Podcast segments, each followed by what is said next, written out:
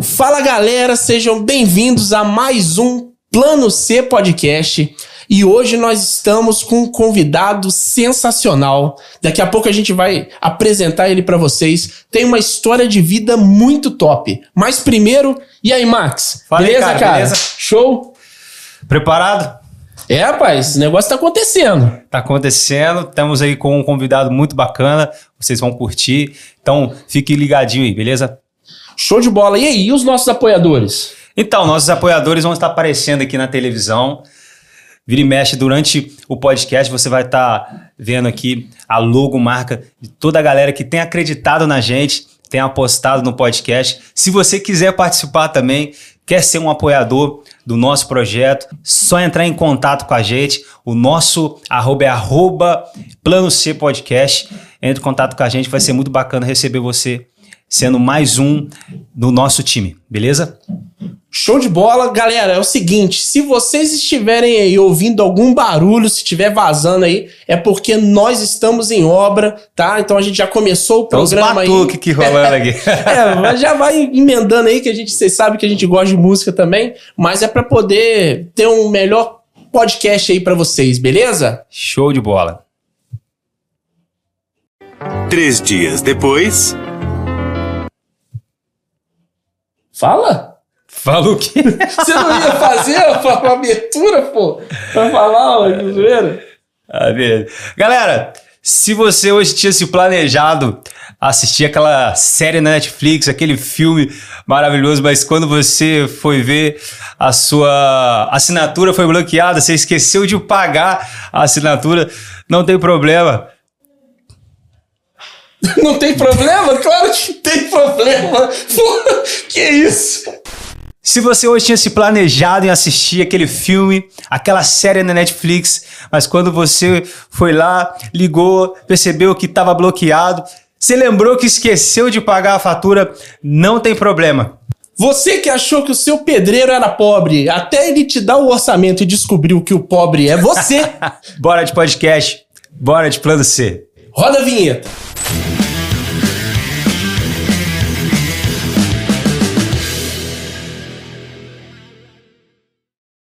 Então vamos lá, vamos apresentar, né, aqui o nosso amigo Caleb, seja bem-vindo. E aí, beleza, galera? Tudo bem? Deus abençoe sua vida. Eu tô muito feliz de estar aqui com você nessa noite pra gente poder bater um papo. Mas eu já quero começar logo deixando você falar à vontade aí. Minha primeira pergunta já pra você, que a ideia é o seguinte, não é uma entrevista, é um bate-papo e que você vai estar assistindo a gente aí no bate-papo, né? E é o seguinte, por que Caleb? Boa pergunta, né? Vou começar falando um pouquinho lá da, da língua de onde a gente trabalha, de onde a gente vive, né? Então, se estivéssemos por lá, eu diria Anamet wassalam, né? Graça e paz.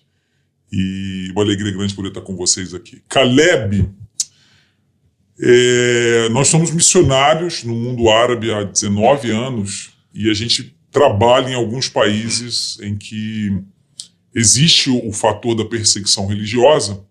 Então a gente usa um pseudônimo no Brasil para divulgação do que a gente realiza lá fora, porque a gente precisa de prestar relatórios para igrejas, para nossa agência missionária, né? Então a gente precisa é, escolher um pseudônimo, um nome que a gente possa usar no Brasil. Não é o nome que eu uso lá. Lá eu uso meu nome verdadeiro, óbvio, por conta de a falsidade ideológica e tudo, né? E, então a gente escolheu. Geralmente a gente escolhe personagens bíblicos, né? Então escolhi Caleb para mim, porque eu gosto do personagem bíblico Caleb.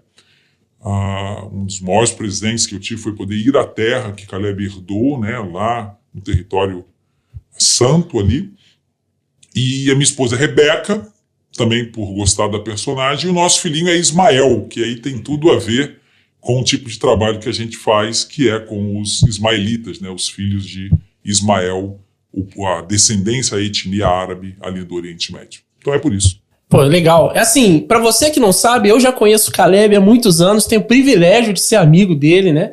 E eu já conheço um pouco da história, só que assim, eu vou fazer aqui como se eu não soubesse nada, porque eu quero mais te ouvir, né? O Max também aí tá eu cheio de perguntas papel, fazer.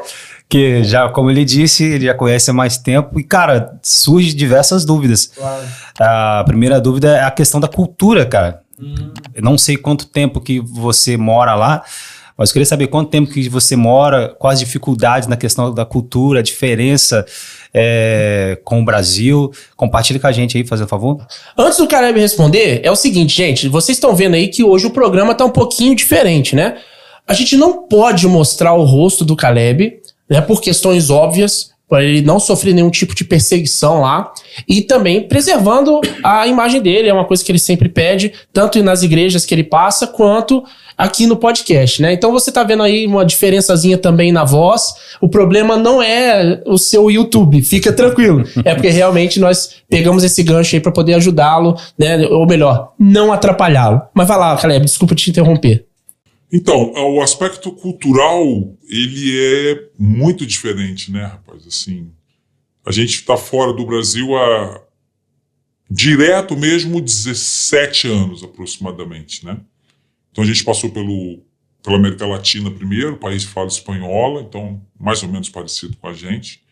Mas quando a gente chegou no Oriente Médio, a gente viu o gap cultural que existe, né? Então, uhum por mais que você tenha lido, eu fui preparado, eu tive treinamento específico para essa área, né, conheci um pouco sobre, principalmente... Já chegou lá falando a, a, a língua? Nada, não sabia uma palavra, não sabia absolutamente nada mesmo, e é o grande desafio, né, a língua, se você não fala a língua, você não consegue transmitir a mensagem que você quer. Eu já falava inglês um pouco, por conta eu trabalhei muitos anos na CSN, eles investiram isso pra, na minha vida também, mas árabe nada. Então é uma cultura muito diferente da nossa, uh, desde do trato familiar, desde do, do, sobretudo mulheres. A minha esposa sofreu bastante por conta da diferença cultural, como a mulher é tratada, como a mulher é vista, né?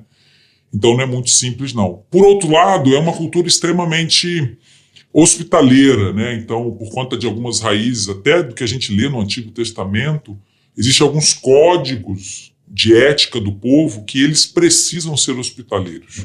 E esse é o grande gancho que a gente pega de aproveitar essas brechas que a cultura deixa para a gente poder então aproveitar esses momentos para anunciar o evangelho, né? Então se entrou numa questão muito importante tá, já de uma pergunta que eu iria fazer sobre essa questão da estratégia que vocês usam para a propagação do evangelho ali, uhum. levando em consideração a cultura, uhum. tudo que é muito diferente é, que vocês usam como estratégia para pregar o evangelho? Essa é uma ótima pergunta também. A, a gente tem hoje vários caminhos para a gente conseguir avançar naquela região, né? Então, hoje em dia a gente fala que eu não sou muito a favor dessa teoria, mas tem muita gente que fala que nessas regiões do mundo a gente não precisa mais do teólogo, não precisa de alguém que fez seminário, do pastor. Eu não concordo com isso, porque é lógico que a abertura para se entrar nesses países com a sua profissão, uma profissão secular, ela é muito mais fácil. Então você entra como treinador de futebol, eu mesmo vivi os meus primeiros anos como treinador amador de crianças numa uhum. escola no interior, então era meu era minha chancela para viver no país. Ah, agora, se eu não tivesse o treinamento teológico que eu tive, a formação ah, religiosa e teológica que eu tive, possivelmente vai ter muita dificuldade na hora de comparar o que uma fé, o que o cristianismo é em relação ao islamismo também, né? Então, não dá para ir só com a sua profissão. Ela abre muitas portas, uhum. mas você precisa ser treinado, você precisa saber bastante. Essa questão da abordagem é importante, né? Muito não tem como chegar lá igual é feito aqui no Brasil, né? Não, e, e às vezes não pode. Dependendo do país onde você está, é crime. Crime previsto por lei. Então você vai preso por causa disso, né? Então você tem que tentar buscar alternativas. Então a melhor maneira, eu podia falar várias aqui, mas a melhor maneira de você anunciar o evangelho nesses lugares é sendo uma boa testemunha. Então a maior dificuldade lá é ser, não é fazer. Fazer todo mundo faz. Entendeu? É muito fácil fazer. É aquela famosa pregação com a vida. Isso aí. Exatamente. Isso é que vai chamar a atenção deles.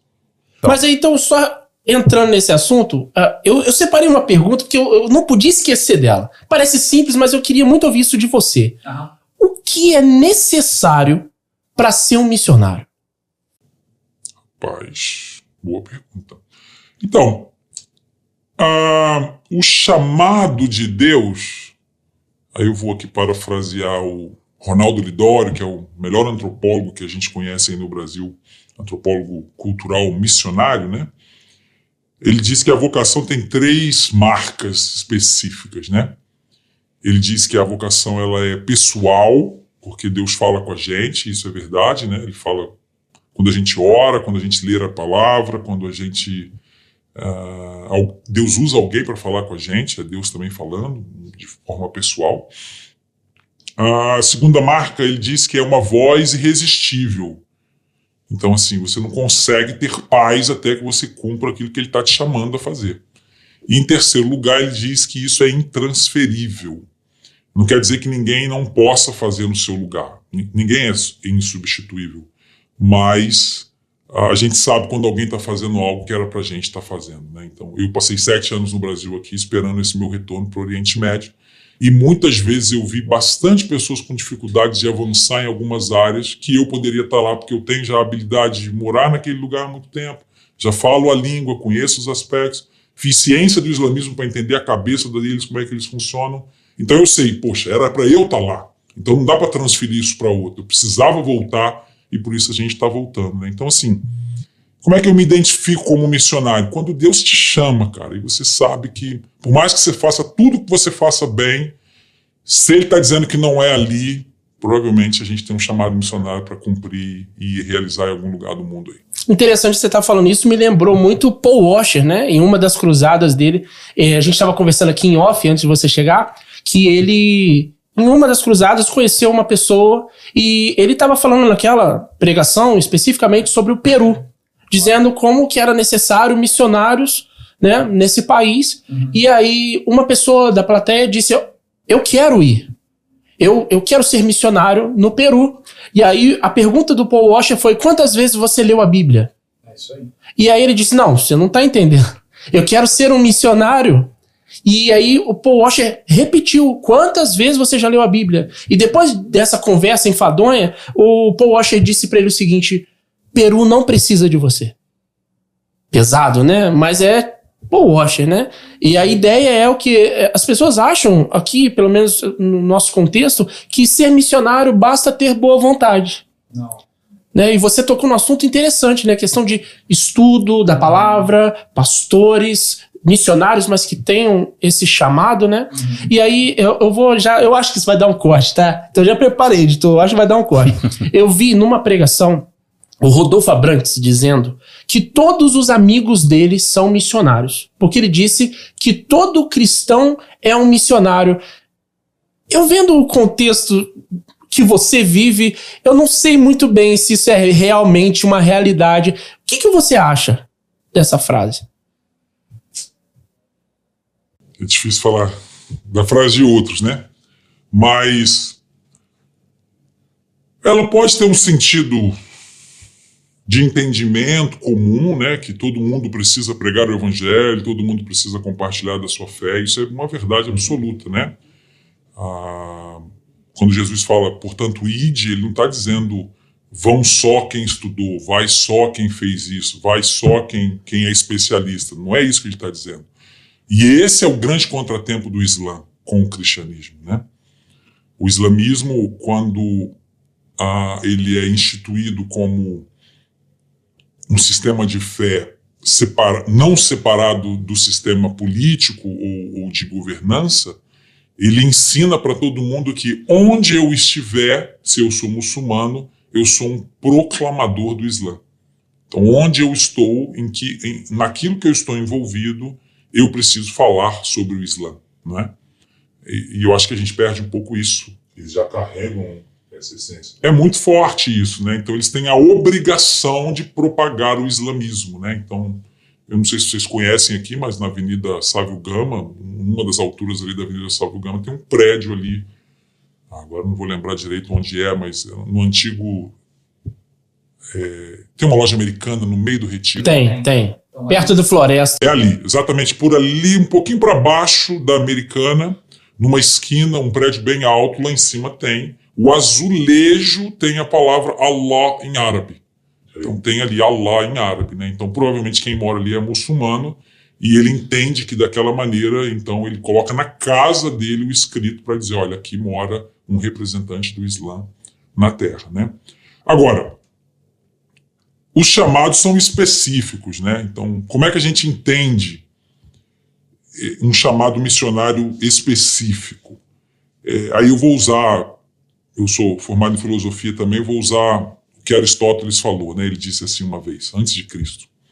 Se eu, se os meus talentos se cruzam com as necessidades do mundo, a minha vocação está ali. Então, se eu sei fazer algo e há uma necessidade, eu preciso estar atento. Olha, isso aqui tem que ser para mim, né? Da liga, né? Lógico. Alguns anos depois, alguns séculos depois, um, um filósofo uh, da Idade Média, um pouco depois da Idade Média, ele disse o seguinte: bom, eu sinto alegria quando eu supro a necessidade de alguém sabendo, fazendo o que eu sei fazer. E atualmente, no, no século atual, um colega meu que fundou a Missão Mais aqui no Brasil disse o seguinte: quando um problema do mundo não me deixa dormir, ali está minha vocação. Eu gosto disso, né? Então a gente sabe quando a gente precisa fazer algo específico para Deus. Quando sinto na minha alma que tem alguém morrendo porque falta essa mensagem chegar a eles, e se isso me incomoda mais do que a outros, opa, eu tenho que ficar atento aí que tem vocação na história, e vocação específica, que para alguns é sair, é deixar, né? Os apóstolos ficaram em Jerusalém, todos eles, ali era confortável, trabalhoso, difícil, muito difícil.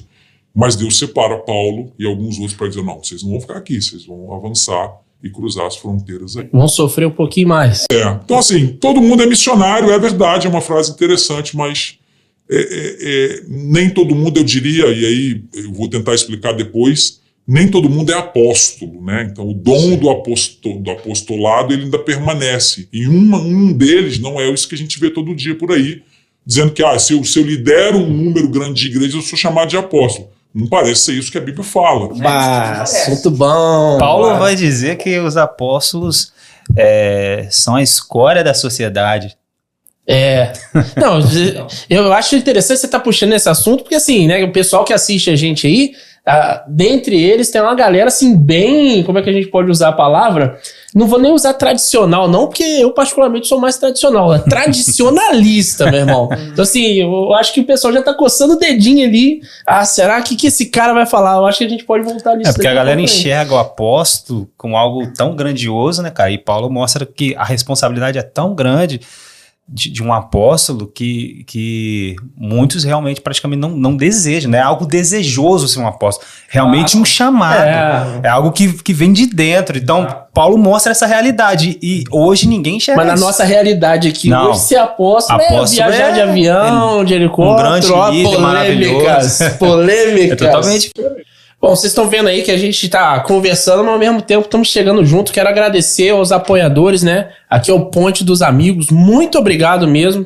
Mandou aí essa porção.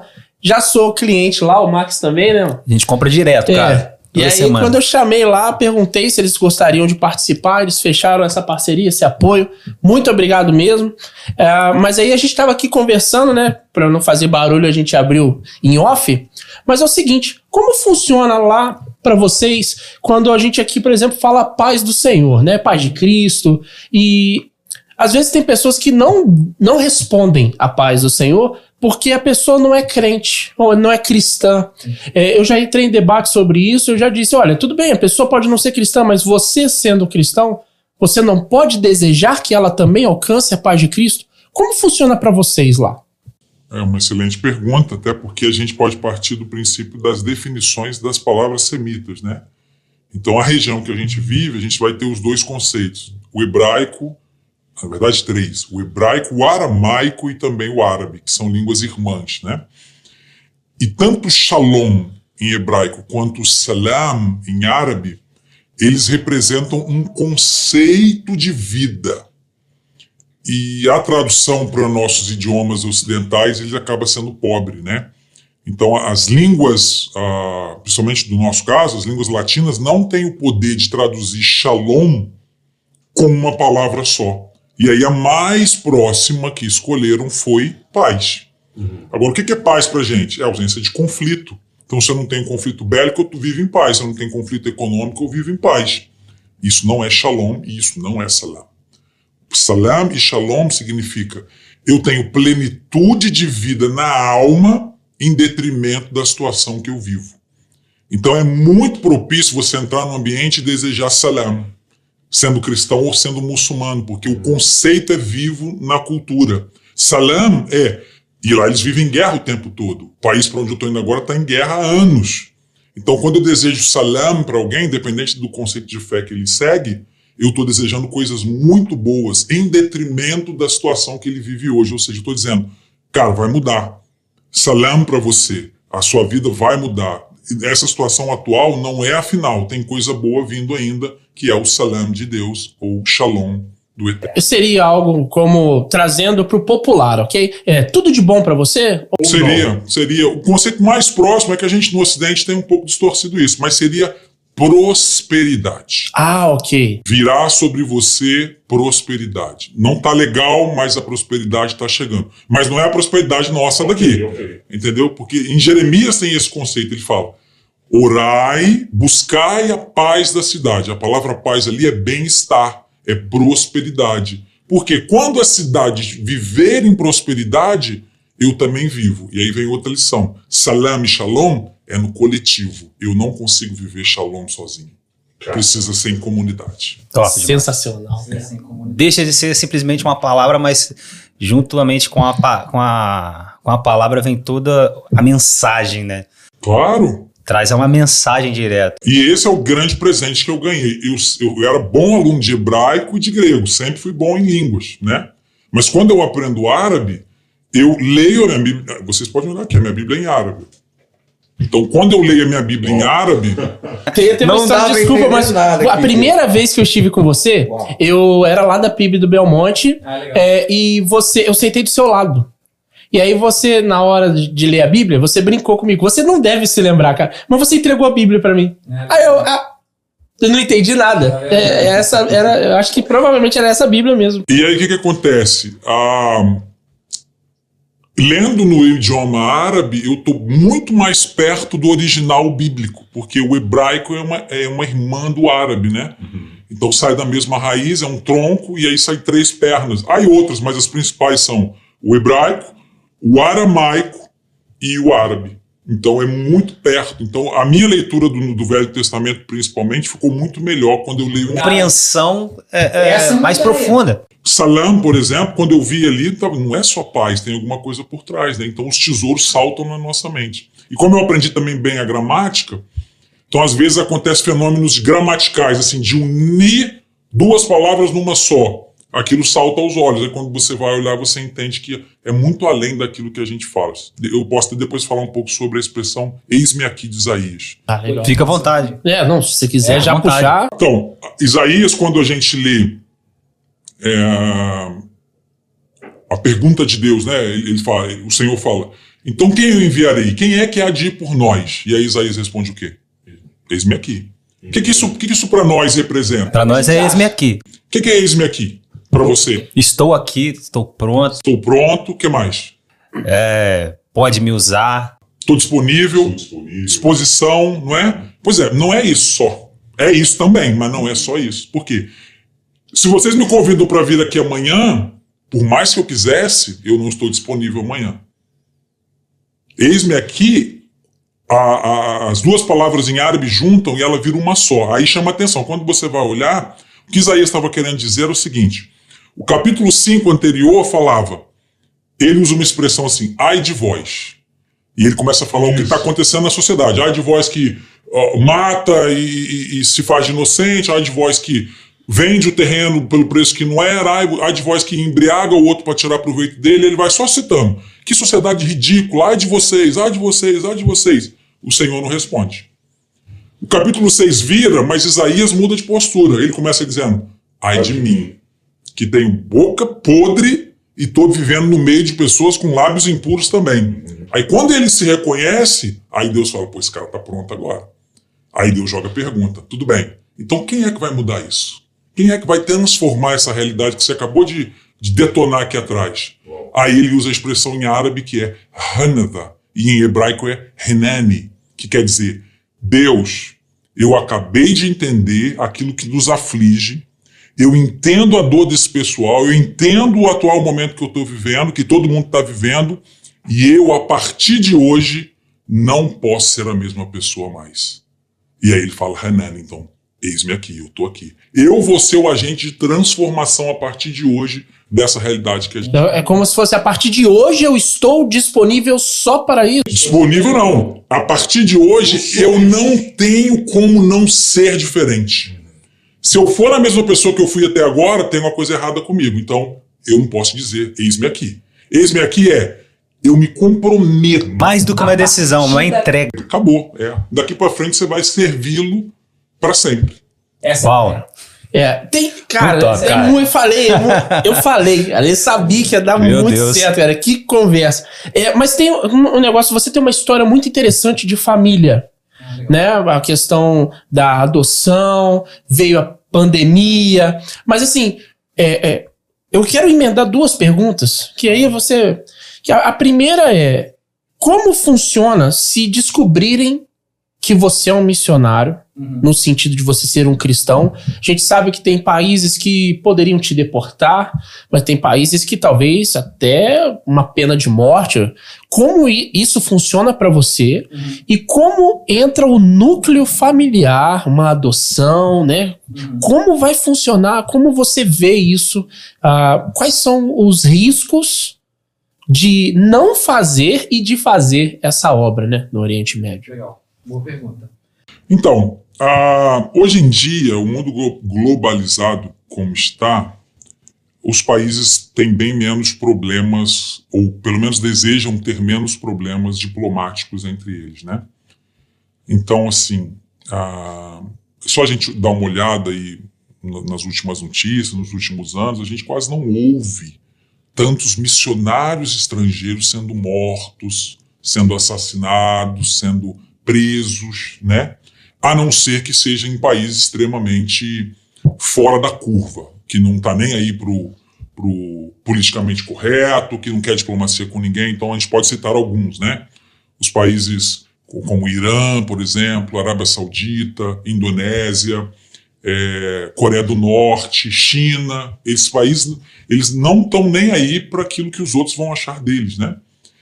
Ah, então, assim, para o missionário estrangeiro, o fato dele ser descoberto como missionário vai gerar alguns problemas e o principal é uma deportação. Então você é convidado a deixar o país oficialmente, né? Ah, ser preso é um, é um passo a mais aí que não vai ser qualquer país que vai fazer isso. Agora a gente perde um pouquinho a perspectiva olhando aqui desde o Ocidente quando a gente pensa só nesse missionário estrangeiro, não é? Então, assim, ah, eu fui bem treinado, eu, sou, eu fui treinado por gente especialista em segurança, eu posso ser interrogado lá onde eu moro, que eu consigo, pelo menos até hoje, eu consegui fugir dos tipos de perguntas, então eu tenho uma estratégia. O cara tenta me tirar da minha caixinha, eu volto com ele para minha caixinha, eu não deixo ele me levar para onde ele quer, eu tento trazer ele sempre para mim, mas eu fui treinado para fazer isso, bem treinado, né? E isso é um assunto que você tocou no início. Isso. Missionário é todo mundo? Não. Você quer ser missionário de eficaz, você precisa ouvir outros, você precisa aprender, você precisa entender. Então, eu sou mais eficaz no campo hoje porque eu fui treinado a saber como lidar em situações assim. Mas a gente perde a perspectiva quando a gente não pensa no cristão nacional. Porque o cristão nacional, a mídia não sabe dele. A mídia ocidental não conhece sobre ele. E esse cara é o que sofre. Então esse cara vai preso, esse cara tem pressão da família, o núcleo familiar dele vai pressioná-lo. Alguns familiares podem chegar a matá-lo. Geralmente o pai e a mãe não mata, mas um tio, um primo distante que ele está, né, difamando o islamismo porque ele deixou de ser deixou de ser muçulmano, agora é um cristão.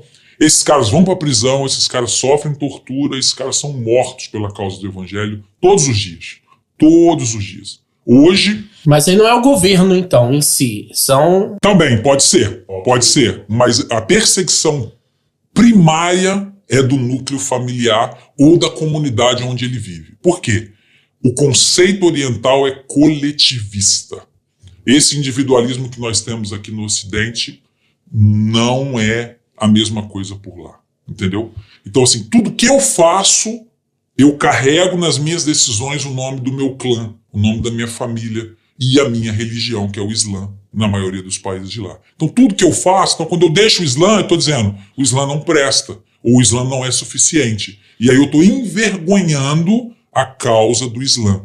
E aí isso é passivo de morte. O Alcorão diz que para esses aí que abandonam a fé, eles podem chegar a ser mortos. Em questão da, da família, se acontecer isso, o próprio pai pode tomar essa decisão de entregar casos, o filho. Ele vai ser preso, se ele mata, o próprio pai matando, ou um próprio parente, ele vai ser condenado, porque é crime também matar alguém.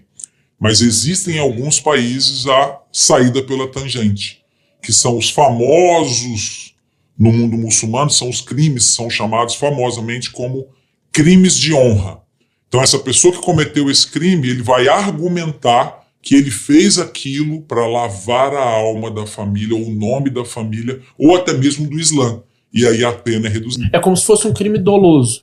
É, algo, algo nesse sentido. Não, não, não. É- é- é- o crime existe, ele matou. Mas a causa, o adv- se o advogado for bom, ele, ele, ele prova no Alcorão que aquilo foi feito para limpar o nome do Islã, principalmente se ele deixou o islamismo. Tá, E como que entra a família nisso, né? Porque assim, o chamado. É, até foi a pergunta que a Simone mandou, né? Ah, que é o seguinte: ah, beleza, você se preparou para ser um missionário, né? Eu tinha até colocado aqui, né? é, o, o- como funciona para você se preparar, mas você já deu uma pincelada, né? Até mesmo coisas que a gente nem imaginava, né? de segurança. Mas assim, uma vez que. Pô, Oriente Médio. Um lugar assim. Hoje, quando você fala quero ser missionário, eu fui com 15 dias como missionário para a Argentina. E assim, foi muito interessante, uma experiência. Mas uma coisa é você passar 15 dias. Outra coisa é você conhecer realmente como que funciona, né? Você se envolver, você criar. Provavelmente você tem amigos lá, né? E, só que onde entra a esposa, porque provavelmente ela também tem que ter esse, um chamado, e agora o filho, né? Como que funciona? É, essa é uma excelente pergunta mesmo. Eu sempre falo isso nos lugares que eu vou, que eh, geralmente quem está se preparando para se casar ou querendo um relacionamento, né? Se já houver uma intimidade com Deus, se Deus já te falou alguma coisa, saibam orar, né? Então, com a gente foi assim. Nós nos conhecemos na mesma igreja, ela já tinha passado um tempo naquela igreja, estava numa outra. E quando ela visitou essa igreja novamente, ela quis ficar. A igreja lá de Santa Cruz, né? A igreja Batista Missionária em Santa Cruz. Ah, bom, lógico, ela me chamou a atenção, eu convidei ela para a gente jantar juntos e tudo, mas eu já tinha meu chamado missionário, né? E, e eu já ouvia muito sobre ela, ela já era uma pessoa bem respeitada na igreja, alguém assim bem dedicada ao serviço, trabalhava com crianças. E, e aí não teve jeito. Na hora da gente começar o papo, eu disse para ela: olha, antes de a gente começar qualquer coisa, eu preciso te contar que eu tenho um chamado missionário, né? E eu me vejo que algum tempo eu vou estar fora aqui da minha realidade de Volta Redonda, do Rio de Janeiro, até mesmo do Brasil. E nesse momento foi o que deu clique, né? Porque ela disse: olha, eu também tenho esse chamado missionário e, e tenho orado há muito tempo por isso também, né? Então, assim, se rolar alguma coisa entre a gente, a gente já começou bem, né? Porque Já é uma confirmação, né? isso é muito importante, Felipe, porque a gente conhece muitas pessoas que se dizem chamados por Deus e que têm no cônjuge a- pedra de tropeço. Eu não posso dizer que isso é verdade ou não, mas tem bastante gente que diz: puxa, eu queria fazer o que vocês fazem, mas meu marido não quer. Ou o contrário, né? Ah, se meu marido fo- se minha mulher fosse mais animada, eu faria isso também e tudo. Isso não pode ser uma desculpa, né? E- e- mas também pode ser uma solução. Você orar e dizer, Deus, me mostra quem tem o mesmo propósito. Eu já sabia. Eu me converti num sábado, num retiro espiritual. Na terça-feira do mesmo retiro espiritual foi feito um apelo missionário. E eu fui à frente de novo. E meu pastor falou, campeão, o negócio do apelo para conversão foi sábado. Aqui é outra coisa. Quem vai sair do Brasil? Quem vai fazer algo especial para Deus? Eu falei, mas eu quero isso para mim. Eu tinha três dias convertido. Então eu já sabia que Deus queria algo especial para mim. Quem era o pastor? Pastor Simeão, pastor Carlos Alberto Simeão. é. E aí o que, que acontece? É, é, e aí desde aquele momento eu comecei, Deus, se o senhor quer isso para mim e eu não quero ir sozinho, mostra quem tem a mesma coisa. Né? Então a gente tem isso. E o menininho também, tá na mesma pegada, já fala árabe, fala inglês. Criança aprende rápido, né? É, vamos embora. E eu, a gente sabe que a gente está voltando para ele ter esse tempo. Era um sonho nosso que o nosso filho vivesse esse aspecto transcultural. Quantos anos que ele tem? Ele está com sete anos agora. E ele vai arrebentar lá, a gente já sabe disso. Por a glória do Senhor aí. Top demais. Cara, você chegou é, falar um pouco, mas é, eu queria saber mais sobre a questão da daquilo que tem de semelhança entre as religiões. Eu li um livro de Don Richardson que fala sobre o fator Melquisedeque. Por isso que eu falei com você sobre a questão é, de qual estratégia, questão da abordagem, uhum. porque nesse livro ele vai falar também sobre um missionário que ele chegou numa ilha e lá ele não falava a língua, mas através da religião daquele povo ele conseguiu encontrar uma brecha para pregar sobre o evangelho, porque ele percebeu que eles tinham, nem que fosse algo minúsculo, mas eles tinham uma noção, é, um certo conhecimento da, da revelação do Deus verdadeiro. Que é o, o que Deus ele defende, desconhecido, o né? Deus desconhecido. Então, exatamente. O, o Dom Richardson e outros mais antropólogos da área missionária, uh, eles vão argumentar, e o principal expoente é o Dom Richardson, que ele diz que toda cultura, qualquer cultura do planeta, tem esse elemento que ele chama de fator Melquisedeque, que dá essa ponte para que o evangelho seja pregado. Então ele é um bom expoente disso. Quando é que ele mudou um pouquinho disso? Que é a, a minha queixa que eu tenho dele, né? Eu sou, eu também sou especialista em antropologia cultural, fiz na Cândido Mendes no Rio. Qual que é a minha queixa? Quando ele escreve O Segredo do Alcorão. Ele escreveu esse livro. Então, ele, ele, ele tem clássicos da literatura. Não, ele tem clássicos da literatura. Faltou Melquisedeque, O Totem da Paz, O Senhor da Terra, Os Senhores da Terra. Então, são livros que mostram todos esses aspectos, né? E o Totem da Paz, não sei se vocês se lembram, quando eles apresentam a história de Jesus e quando Judas traz Jesus, Judas é o herói da história, porque naquela cultura quem engana o outro é o mais sábio.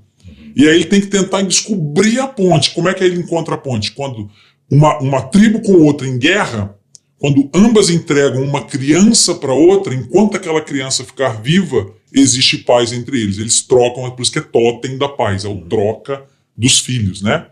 Mas quando ele escreve o segredo do Alcorão, aí ele, ele deixa a desejar, na minha opinião. Por quê? O 11 de setembro tinha acabado de começar, perdão, tinha acabado de acontecer, tinha acabado de acontecer, as torres gêmeas caem. Ele, extremamente, ele é um antropólogo, mas ele se encheu de um etnocentrismo violento sobre ele mesmo, e ele descarrega a sua revolta num livro. E ele declara nos Segredos do Alcorão que a única religião que não tem pontes é o islamismo. Aí eu não concordo com ele. Eu não concordo, porque o Islã tem várias. Então, apresenta pra gente é, essa questão, porque é, acredito que foi um dos pontos principais quando você chegou no país lá. Você teve que observar a forma que você pode falar, o que você pode, o que você não pode. Então apresenta pra gente. Como é que você aborda alguém no ponto de ônibus e você sente assim, puxa, eu posso falar de Jesus para essa pessoa? Como é que você abordaria essa pessoa? Aqui no Brasil. Aqui no Brasil? Ah, acredito que conversando sobre, eu tento entrar em qualquer assunto. Tá né? quente, né? Tá quente, tá quente. Assim começa. Mas você quer terminar aquela conversa que você sabe que vai ser rápida dizendo o que para ela? Cara, aqui eu tenho a liberdade de perguntar. No, no meio do assunto, você segue alguma religião, uhum. você conhece a Jesus Cristo, uhum. entendeu? Algum momento eu vou furar a bolha. E o seu objetivo final qual seria? Que falar sobre quem para eles? Jesus. Sobre Jesus. Pois é. Esse é o grande contraponto nosso lá. Se eu começo por Jesus, eu fecho a porta ao invés de abrir. Esse é, é, é, a dinâmica que os missionários que estão no Ocidente vão para uma área dessa precisam entender de cara. O nome de Jesus não abre portas como aqui, lá ele fecha. Por quê? Aí sim eu concordo com o Don Richardson, porque ele tentou mostrar o Islã é a mais descarada religião do planeta que diz e desfaz e desconstrói o que nós cremos. Então ele vai dizer que Jesus não é o Filho de Deus e ele não é o Salvador. Então ele já nega. O hinduísmo não faz isso. O hinduísmo fala: bom, Jesus é o bonzinho. Então, entre os 300 mil que a gente tem, vem Jesus também. O Islã não. O Islã diz: a única coisa que a gente sabe que a Bíblia está dizendo errada é que Jesus não é filho de Deus. Deus não teve filhos. E aí derruba a gente, porque é a nossa maior base. Mas percebe? Se eu então começo dizendo para alguém que acredita desde pequeno que Jesus não é o filho de Deus e eu quero dizer para ele que é filho, esse menino já está com a cabeça dele. A concepção deles é, Ele ele é somente um profeta, né? que você é um doido. Jesus é somente um profeta. E aí é que é onde eu discordava do Dom Richardson. Por quê? Existem caminhos que você pode usar. Então, qual que é a minha estratégia? Começar pelos profetas. Então, a nossa estratégia lá em casa é a jornada. Quando eu convido um muçulmano, você quer dar uma olhada do que, que o meu livro sagrado fala sobre os profetas? E vamos comparar o que o Islã fala e o que o cristianismo fala? Geralmente eles aceitam. E aí eles começam desde Adão. Para eles, Adão já era um profeta. E a gente começa desde Adão. E aí a gente vem nessa jornada dos profetas. Na cabeça dele, nós vamos até Maomé, que para eles é o baita do profeta, é o maior profeta, é Maomé. Jesus é o segundo depois. Agora, o nome de Jesus está mais no Alcorão do que o nome de Maomé. Existem mais menções de Jesus no Alcorão, eu tenho um Alcorão, depois eu mostro, ah, do que o nome de Jesus. 25 profetas bíblicos, bíblicos estão mencionados no Alcorão. Então, olha as pontes que a gente tem. E aí, nessa jornada, a gente vai mostrando os textos do Velho Testamento que apontam para o Messias. Então, nessa jornada do caminhar dos profetas, o próprio muçulmano encontrando com a gente semanalmente ou periodicamente, ele vai entendendo: caramba, peraí, esse texto está apontando para algumas realidades. E aí, quando chega no profeta, que para eles eles acham que é profeta, eles podem entender ali então que Jesus de fato é o cumprimento dos textos que a gente acabou de ver, tanto do Alcorão quanto também do Novo do Velho Testamento. Eu- eu- você estava falando, né? E você puxou o assunto também. Eu acabei de terminar pela Facuminas a pós-graduação em Teologia das Religiões. Né? E aí, história das religiões no geral, né? E a gente consegue ver muito, assim, é claramente que algumas religiões têm muito o que ver com o cristianismo. Né? É lógico que algumas coisas são muito viajadas, mas assim, até mesmo na questão da, da cultura grega, por exemplo, né? Uhum. Que você tem ali o caos, e aí o caos se desprendeu e virou três, né? E, e- e tem ali a Zeus, que teve filho com uma humana, né? E aí tem um semideus, que é Hércules. Então, assim, a gente consegue ver que existe algum tipo de busca, ou, ou pelo menos assim.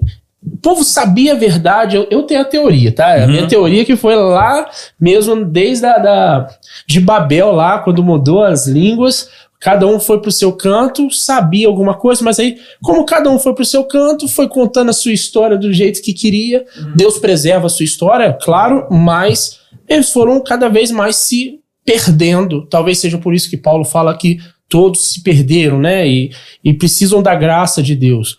Mas aí vem a, a seguinte questão. Por mais que se saiba, igual você falou da, dessa ilha, né? E ali ele achou um lugar para pregar o evangelho. Ok, chegou alguém ali para pregar o evangelho. Mas e quando não chega? Né? Como funciona na, na sua visão? Né? E aí não tem nada de, ah, você tá certo ou você tá errado. É só para conhecer da sua vivência. Como você vê isso? Ah, com esse pouco conhecimento que às vezes, esses resquícios talvez da graça que um dia né, se perdeu e que precisa ser renovada na vida da pessoa, a possibilidade dela ter um encontro verdadeiro através das escrituras, mesmo que não seja a nossa Bíblia, ela reconhecer Cristo. Porque você falou que no Alcorão tem mais citações de Cristo do que de Maomé. Tem como a pessoa lendo ali Mas ali. ter essa interpretação? No Alcorão, ah, e aí é, é o grande, eu, eu não sei se dá tempo, mas eu vou tentar, não, não, não quero ser advogado de nada, né? mas assim, ah, uma, uma teoria missiológica que se discute bastante é até que ponto que a igreja apostólica falhou. Até que ponto, e isso é bem, isso é bem complicado, porque a gente está falando dos apóstolos, né? dos doze ali, ou então do início do primeiro século e tal. É, mas existe um problema, talvez antropológico ali, cultural, que fez com que a igreja não olhasse para os filhos de Ismael. E isso tem. Aí a gente precisa deixar um pouquinho a parte religiosa e tentar ir para a parte histórica e antropológica, né? o conflito Ismael-Isaac ele é grande e, e hoje ele é representado praticamente quando a gente vê judeus e árabes, judeus e palestinos, sobretudo, lutando ali, brigando. Então, o que, que acontece? Quando a gente olha para os textos bíblicos, especialmente de Atos, a gente percebe um pouquinho a não menção dos ismaelitas. Quem é que quebra isso? Aí a teoria do Caleb, tá? Uhum. É Paulo. O que, que a Bíblia fala depois que Paulo tem o episódio dele indo para Damasco? O que, que acontece? Ele vai para onde? Vocês lembram? Acontece o episódio, ele vai lá para casa do, do, do, camarada que tira as escamas dos olhos e tudo, e aí Gálatas vai mostrar para a gente lá na frente que ele vai para a Arábia. E ele passa três anos na Arábia. E aí não tem resposta aqui, mas o que, que Paulo foi fazer na Arábia? O que, que, que ele foi fazer lá? Fui pregar. Ué, mas o ponto era Jerusalém. Ele não sabia pregar ainda. Ele tinha acabado de se converter. Mas o texto diz que ele vai para a Arábia. Que que Engraçado, a gente passa por esses textos e é, não se faz as perguntas. De que linha que ele era? Religiosa? Não, Paulo era. Ele era judeuzão, né? Mas tinha lá as categorias. Ah, ele era fariseu, né? É, ele era fariseu. Brabo e, do, é. e, e, dos lá de cima. Então, assim, o conhecimento bíblico hermenêutico, exegético dele era fenomenal, mais do que alguns outros. É, ele era um grande. Pedro. Era um grande muito teólogo. Mais. Muito forte, antes mesmo até do, de se Sim, sim. Então, assim, na minha teoria, eu acho que ele viu algo nos textos que os outros não viram. E aí, depois vocês até editam se quiser. Na minha opinião, ele consegue enxergar nas escrituras que era preciso primeiro ir aos ismaelitas para depois ele se lançar aos gentios. Na minha opinião, eu tiro um pouco, eu não tiro de tudo, mas eu tiro um pouquinho os ismaelitas do gentios. Isso que eu ia perguntar. Então você vê. Eu acho que eles são só gentios. Porque as pessoas, as pessoas hoje vão, vão colocar pratos limpos. Uhum. os religiosos em si, eles acham que o, o, os ismaelitas foram amaldiçoados, né? Essa é a questão. E, e ele não foi. E, e, e, a culpa nem foi, se eu for parar pra pensar, lá, né, lá atrás com Abraão lá. Porque é o seguinte, ele abençoou. Deus muda? Deus muda quem ele é? Não. E, a, e Ismael é primogênito. primogênito. Ele nasceu antes de Isaac. Ah, ele não é o da promessa. Aí é Deus. Ele quebra protocolos. É, é ou não é? Ele quebra. Aí é ele. Então ele, ele faz o quê? Ele pega o mais novo e coloca na frente. Ele fez com Isaac, ele fez com os gêmeos, né? Sim. Jacó, e, e, e, Esaú, ele fez isso, então aí é Deus. Agora, ele, Mas aí ele, é. ele não amaldiçoou. De jeito nenhum. E o que, que a gente chama Ismael? Como é que Ismael é visto na teologia ocidental? Vamos dar uns apelidos para Ismael aí. Ah, pô, sei lá, o xiita? Não, não, não, não. Aí é, já, já é islamismo. Ah, o filho de quem? O filho bastardo é uma, o filho da escrava é outra, o filho do erro é outra, o filho da pressa é outra. A gente conhece Ismael desse jeito. Aí eu pergunto para vocês todos estão aqui. Quantas vezes a sua igreja, ou você mesmo que é pastor, já pregou sobre Ismael? Não, não precisa responder, não precisa responder. Não precisa responder. Eu nunca vi uma pregação. Fala comigo assim, não. Quando fala de Ismael é pra só dizer mal de Abraão. É, só é fala do nome, mas a então, história... Então, quando a gente fala assim, quando a gente prega sobre Agar no poço. Aí, ah, Caleb, eu ouvi essa mensagem. Agar estava no poço, ela chorou, Deus mostrou o poço para ela e tal. Mas aí a personagem é Agar. Ismael é coadjuvante na história. Sobre o menino a gente não Você acha que é o um primeiro cancelamento? Eu acho. É um cancelamento? Boa palavra, eu acho. Ismael foi cancelado. E o que, é que a Bíblia chama ele? A Bíblia chama ele de. Diz que no final ele será como um jumento selvagem. Gênesis 12, eu acho que diz isso. Jumento selvagem pra gente é o quê? Jumento, primeiro, a gente já é o cara que empaca, é o que não vai para frente e tudo. Só que a, a, a, chave linguística ali é o selvagem. E o selvagem ali não é que ele é violento, mas é que ele é livre, ele vai viver sem adestramento. Olha a diferença. Olha a diferença. E a terra para ele é maior, porque o deserto da Arábia é maior do que a terra que Deus deu para judeu, os judeus. Só que a Bíblia fala o quê? E ele a mão dele será contra todos, Mas o texto continua: a mão de todos também será contra eles. Então de lá também vem, vem animosidade. E o mais legal de tudo que a gente não se liga, que dá uma mensagem fantástica é essa. Já tô anotando aqui. E eles e ele viverá fronteiriço aos seus irmãos. Ou seja, na terra tem lugar para ambos. A promessa é para ambos. Só que o que, que, acontece? A instituição da igreja, o, o judaísmo etnocêntrico, faz com que não vão mexer com os ismaelitas. E aí, por isso que eu falei tudo isso para dizer o seguinte: Ismael, é, Maomé foi uma vítima do olhar falho da igreja, na minha opinião. Na minha opinião, a igreja falhou em não ganhar Maomé. Porque a história dele, você pode ler a biografia dele em qualquer lugar na internet, você vai encontrar. Era alguém sedento para conhecer o desconhecido. A, a, Arábia do tempo de, de Maomé era politeísta, eles adoravam tudo o que, que viesse. Mas o avô dele era amigo de cristãos e judeus. E o avô aprendeu e levava eles para as montanhas para meditar com os monges, que naquele tempo era monge.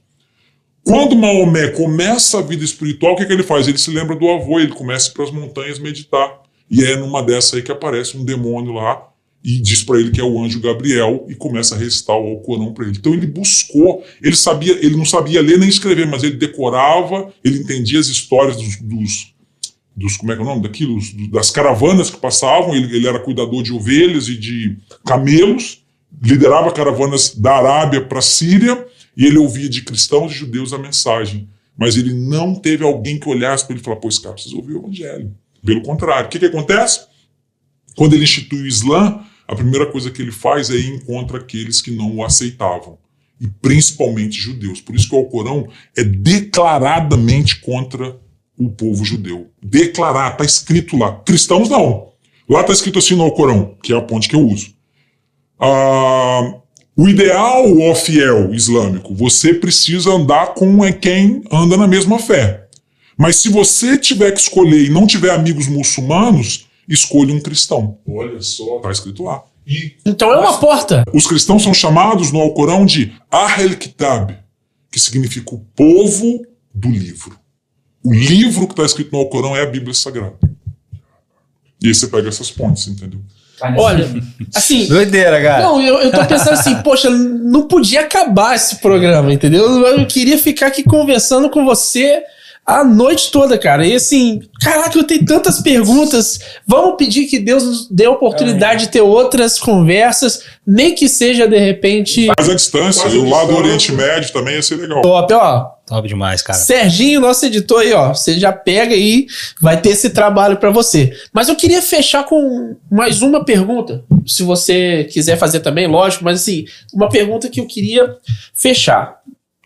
Quando esse programa for ao ar, né, nós estamos gravando, é, provavelmente, provavelmente não, você já vai estar lá, né, em uhum. campo novamente.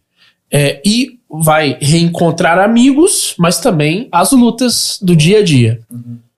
Como você vê é, a sua vida como missionário lá, comparado com a vida? Você ficou sete anos aqui. Você viu, provavelmente assim, com olhos os nossos olhos não conseguem ver as facilidades que nós temos. Uhum. Você acredita que é uma possível perseguição, e aí eu não estou entrando no mérito de, da política, de quem é quem ganhou, quem perdeu, não, não é essa. Estou falando num, num, contexto cosmológico mesmo, ok? Você entende que é necessário que o Brasil passe por uma perseguição religiosa para abrir os olhos ou ainda dá tempo da gente abrir os olhos sem ter que passar, como por exemplo o povo passou na época de Jeremias. Você citou Isaías, né? Uhum. Mas Jeremias foi um profeta que pregava sozinho, pregava para as paredes. Uhum. Né? E aí a gente fala tanto aqui, o profeta chorão, eu sou um defensor de Jeremias, cara. Porque eu no lugar de Jeremias, e aí, assim, é, é, pesado, mas Jeremias poderia ter cometido suicídio, cara. Aquele cara passou um problemaço. Uhum. E a gente fica profeta chorão, profeta chorão. chorão é esses mimimi aí de internet, entendeu? Então a minha pergunta para você é essa: dá tempo ainda ou a gente precisa dar uma acordada aí com a perseguição? O que, que você acha?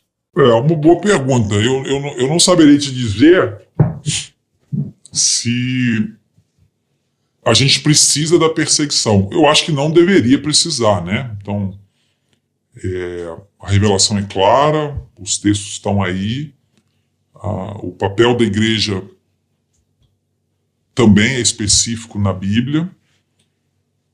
Então eu não saberia te dizer se a gente precisa passar por uma perseguição. A única coisa que eu percebo hoje é que ela está mais próxima do que já esteve. Então, assim, ao que parece, isso pode ser uma realidade próxima aí da gente, né? E quando eu falo isso, não é matar, morrer por isso, mas nas, nas, nas entrelinhas. Perder um pouco a liberdade que hoje a gente tem.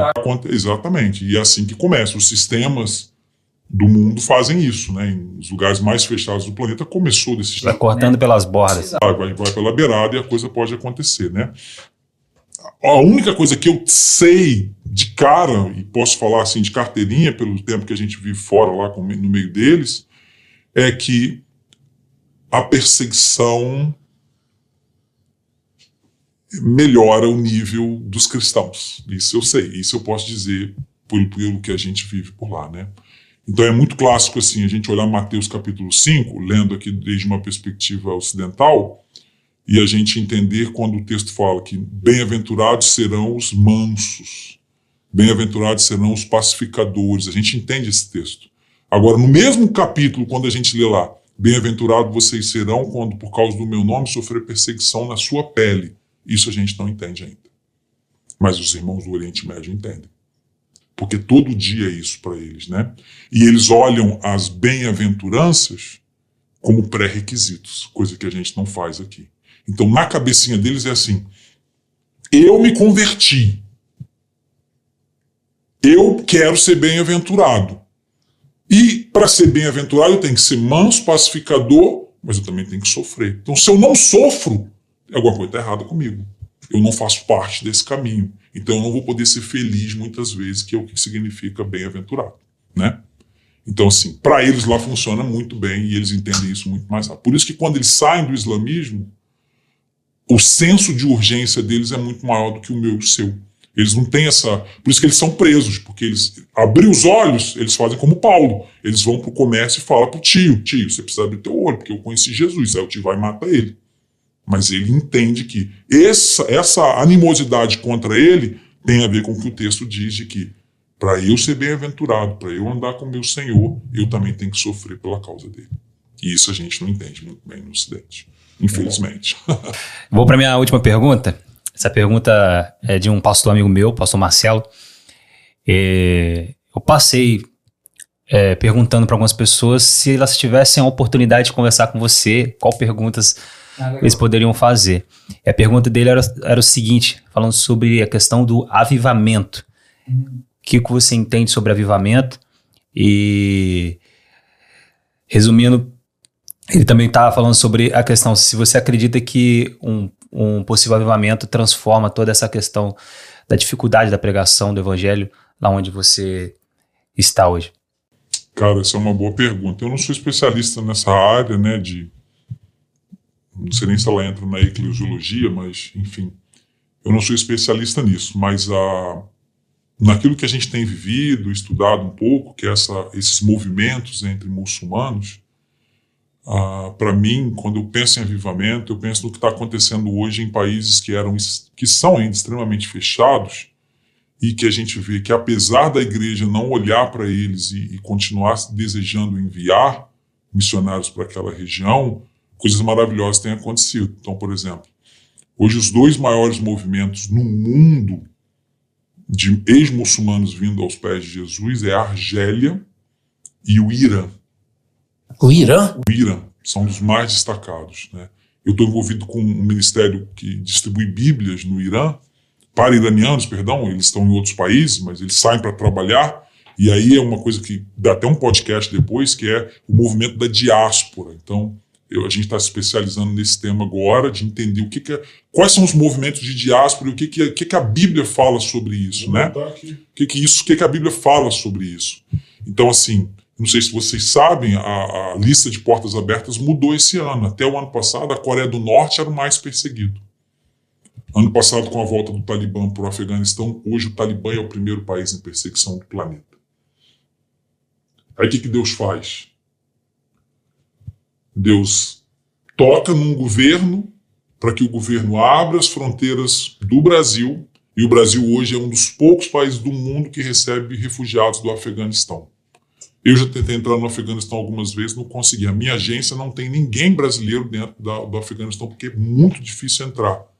Mas Deus manda os afegãos, o povo que mais sofre perseguição do planeta, viver no Brasil.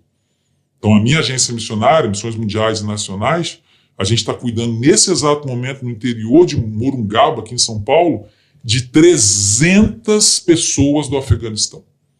E eles estão ouvindo o evangelho todos os dias. Quem está lá agora é o pastor Alexandre. Pastor Alexandre, Menonita. Agora, foi para lá agora. Qual que, é, o- qual que é o nome lá? Minha, é minha Pátria? Minha vida, é, ah, perdão, é Vila Minha Pátria. Vila Minha Pátria. Eu quase falei Minha Casa Minha Vida.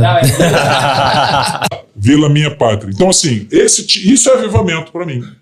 Deus tirando, deslocando pessoas para que a igreja desperte. Então, assim, olha que chance da igreja ser avivada. Pô, vamos abraçar os afegãos. E o que está acontecendo, campeão? Igrejas que receberam os afegãos no início, que eles chegaram aqui há uns seis meses atrás, sete meses, o, o início da chegada deles.